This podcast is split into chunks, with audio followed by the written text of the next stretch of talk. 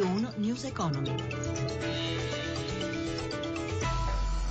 Buongiorno da Stefano Marcucci, benvenuti a News Economy. Mercati europei in rialzo dopo la decisione da parte della Federal Reserve, la banca centrale americana, di far salire di un quarto di punti e di punto e per la prima volta dopo nove anni i tassi di interesse. L'euro perde terreno ancora sul dollaro. Da Milano ci racconta tutto Marzio Quaglino. Marzio. Mercati hanno reagito molto positivamente all'aumento dei tassi deciso ieri dalla Federal Reserve, mentre l'entità, lo 0,25%, era scontata all'annuncio che i successivi rialzi saranno graduali ha scatenato gli acquisti. Quindi dopo le borse asiatiche in apertura di giornata anche le piazze europee viaggiano a passo di corsa. Londra più 1,46%, ma soprattutto Parigi più 2,56% e Francoforte più 3,01%. Per quello che riguarda Milano il progresso dell'indice Fuzimib è del 2,29%. Nessun titolo in calo nel paniere principale. I migliori sono Fiat Chrysler e ST Microelectronics, salgono di 4 punti percentuali.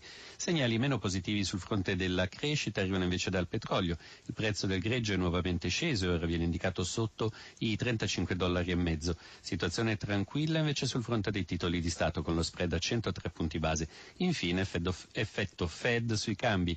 Il dollaro si rafforza sull'euro e il cambio scivola sotto la soglia di 1,0850.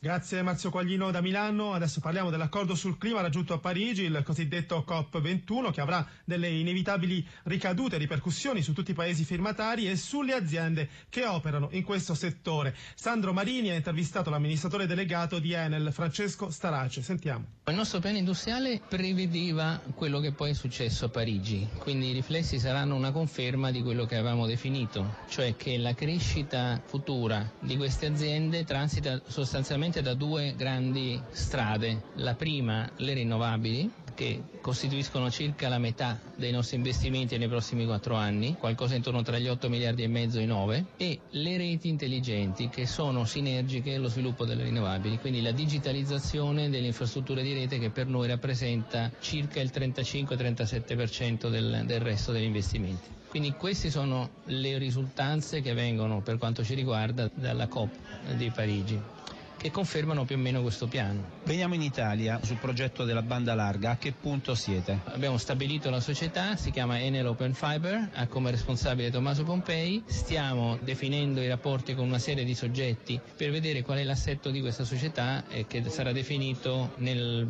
mese di gennaio. L'operatività parlerà immediatamente a valle. Ci saranno novità anche sul piano occupazionale? Beh, la banda larga è una novità sul piano occupazionale sicuramente, è un lavoro che impegnerà moltissime risorse e riteniamo che poi dopo possa dare un contributo allo sviluppo economico perché siamo convinti che la digitalizzazione del sistema Italia è fondamentale per uno sviluppo futuro.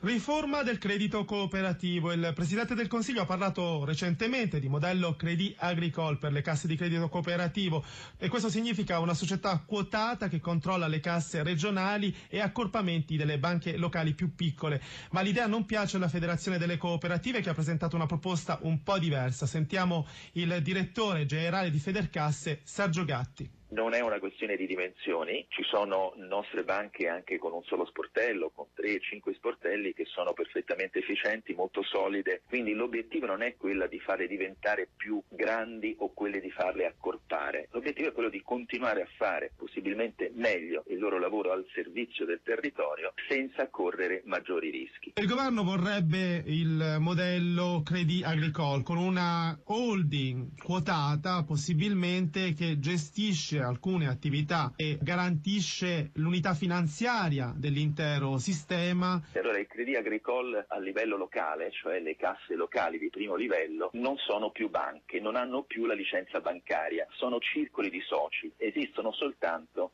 39 casse regionali. Questo è esattamente il contrario di ciò che invece noi abbiamo proposto e definito nella riforma. Qual è invece il vostro modello? Il nostro modello punta su un capogruppo eh, nazionale. Le nostre 368 banche a livello locale restano banche con la propria licenza bancaria. Noi conserviamo il protagonismo delle comunità, dei territori che hanno la loro banca, gestiscono il risparmio del territorio. Qual è il valore che volete conservare? Mantenere la natura mutualistica. News Economy a cura di Roberto Pippan torna stasera alle 18.02. Grazie a voi per averci ascoltati, grazie a Cristina Pini per la collaborazione in regia, Fulvio Cellini, da Stefano Marcucci buon proseguimento su Radio 1. Radio 1 News Economy.